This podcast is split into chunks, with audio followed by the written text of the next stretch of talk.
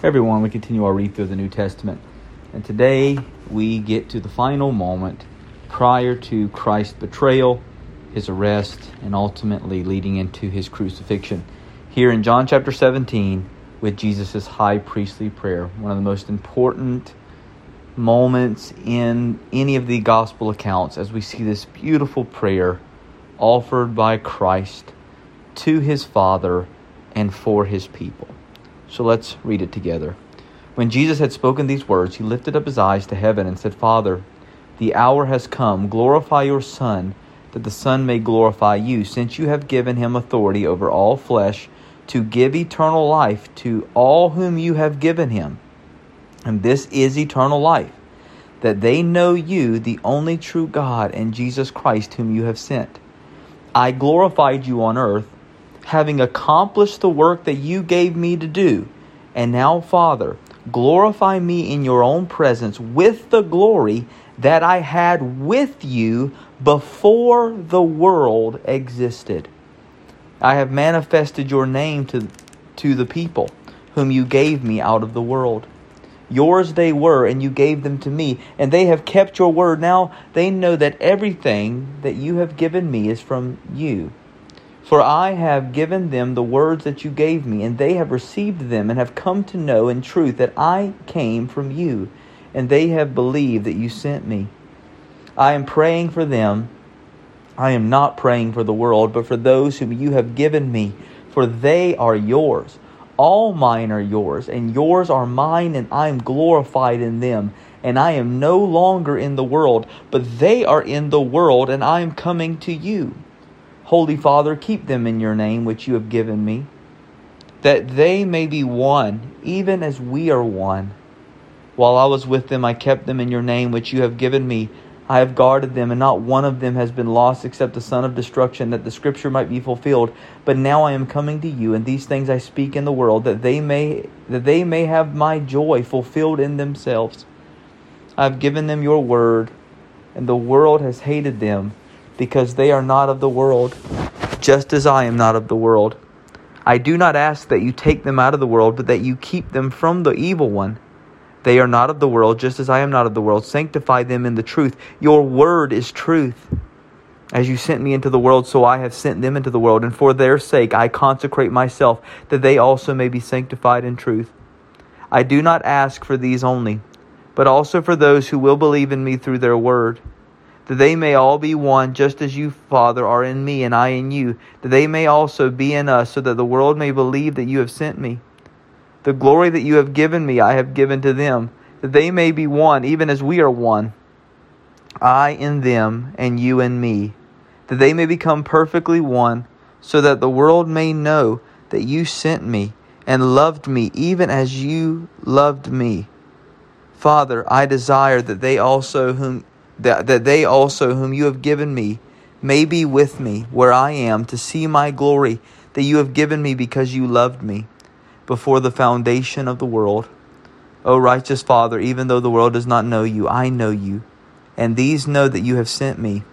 I made known to them your name, and I will continue to make it known that the love with which you have loved me may be in them, and I in them. The word of the Lord. Thanks be to God. What an amazing passage. I mean, these words and these prayer, this prayer of Jesus is so profound, so powerful, so encouraging, so hope-giving in the midst of his darkest hour. In this prayer, Jesus offers five petitions for his followers.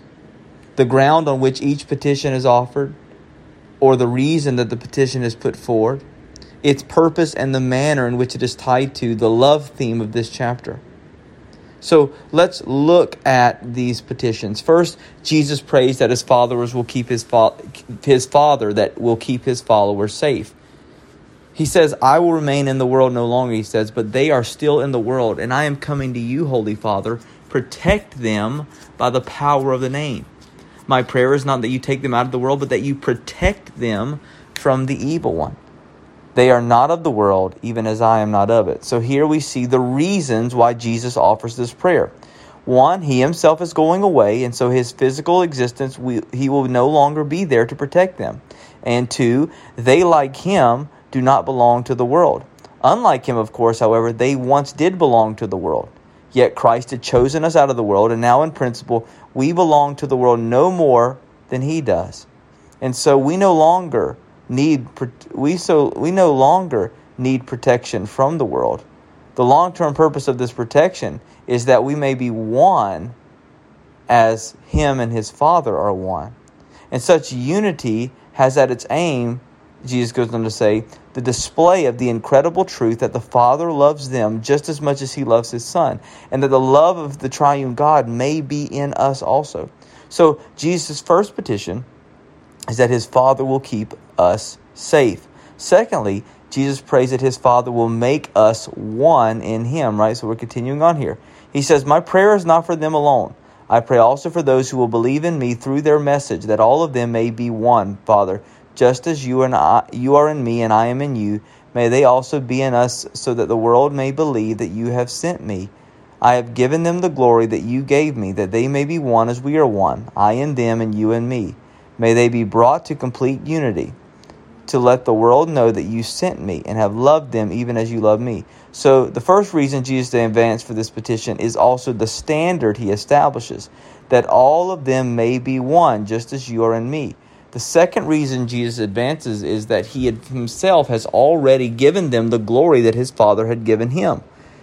The purpose of this petition, Jesus says, is to let the world know that you sent me and have loved them even as you love me or more simply, so that the world may believe that you've sent me. So, in the context of the Gospel of John, this not only invites the world to believe the gospel, making this a prayer with evangelistic purpose, but even more fundamentally, it wants to see the vindication of Jesus. The world despises and hates Jesus so much that it will be satisfied with nothing less than a cross. But if Jesus' prayer is answered, the world itself will learn that God sent him, that God truly loved Jesus' followers even as he loved his own precious son. And all this is the purpose of the prayer, that the disciples may be one. And once again, we cannot fail to observe that this unity for which the Savior prays is inextricably, inextricably entangled with the display of the incredible truth that the Father loves Jesus, Jesus' followers just as much as he loves his Son himself. Thirdly, Jesus prays that God will sanctify his followers. Sanctify them by the truth. Your word is truth. So the means of this sanctification is truth, namely God's Word. In the context of the whole Bible, one cannot but remember the many passages in which God's Word is appointed means of making His people holy. In the context of John's Gospel, the word primarily in view is the message of this book, the Gospel itself. That is made clear by the way Jesus ends his petition For them I sanctify myself, that they may too be truly sanctified. So Jesus does not sanctify himself in the sense of making himself more holy. Rather, what he means is that he sets himself to do his Father's will, and his Father's will alone. And that means he readily goes to the cross, however repulsive and horrifying the prospect is. He does this for the sake of his disciples. None of us poor sinners can ever be sanctified, set apart for God, apart from what the Lord Jesus has done by sanctifying himself.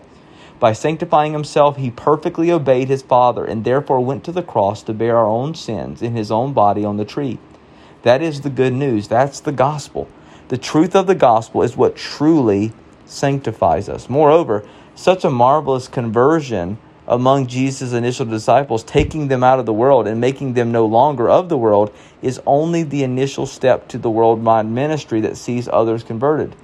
Jesus went on to say, I pray that all those who will believe in me through their message, thus, part of the purpose of the sanctification of Jesus' followers is their evangelical faithfulness, which results in yet more conversions.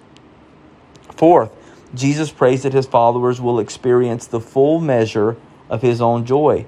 He says, I'm coming to you now, Jesus says to his Father, but I say these things while I'm still in the world, so that they may have the full measure of my joy within them. In part, in, this, in part, what Jesus is saying is something akin to what he said three chapters earlier. I have told you now before it happens, so that when it does happen, you will believe. You see, events were unraveling very fast before the eyes of the confused and largely blind disciples, and they had no category for a crucified Messiah.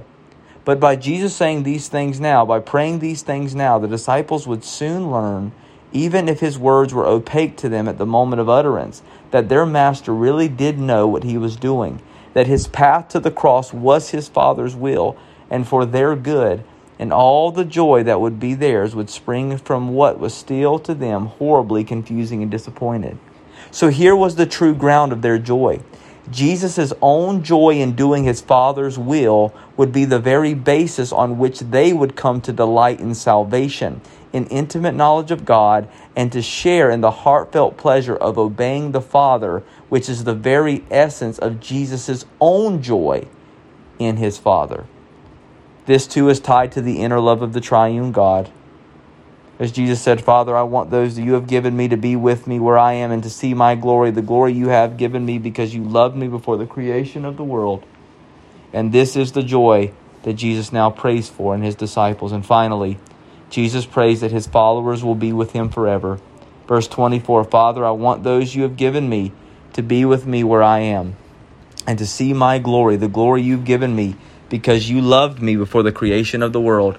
The ground of his petition is the eternal love of his Father. Because the Father has loved the Son before the creation of the world, he wants all those whom he has given to the Son to witness the Son's glory, and that means that they must be where he is. Thus, the ultimate purpose of the petition of Christ, this high priestly prayer, is the glory of the Son, the final vindication of the Son, which is achieved because those the Father has given him will see him as he is in all his glory for all eternity. The Son had brought the Father glory on earth, and the Father is resolved that all of Jesus' followers will witness the Son's glory forever. It's no wonder then that Jesus prayed a little earlier in this chapter I have brought you glory on earth by completing the work you gave me, and now, Father, glorify me in your presence with the glory I had with you before the world began. And this glory is itself the product of the love within the triune God from eternity past. Transparently, then, even this slimmest of sketches of Jesus' petitions recorded in John 17 discloses the tight interconnections and how each petition is in some way or another tied to Jesus' understanding of love, not least the love between the Father and the Son. Here we see these glorious realities of one true thing, something we saw back in John chapter 11. That Jesus shows his love for us the most in by revealing his glory to his to us. Remember Jesus with Lazarus? He said that Jesus loved Mary, Martha, and Lazarus, and so he waited when he heard that Lazarus was ill. Why? Because he said this did not lead to death, but that the Son of Man might be glorified. Here, Jesus is showing the epitome of God's love for us by keeping and preserving us in order to behold his glory forever. Oh, what manner of love is this! God bless.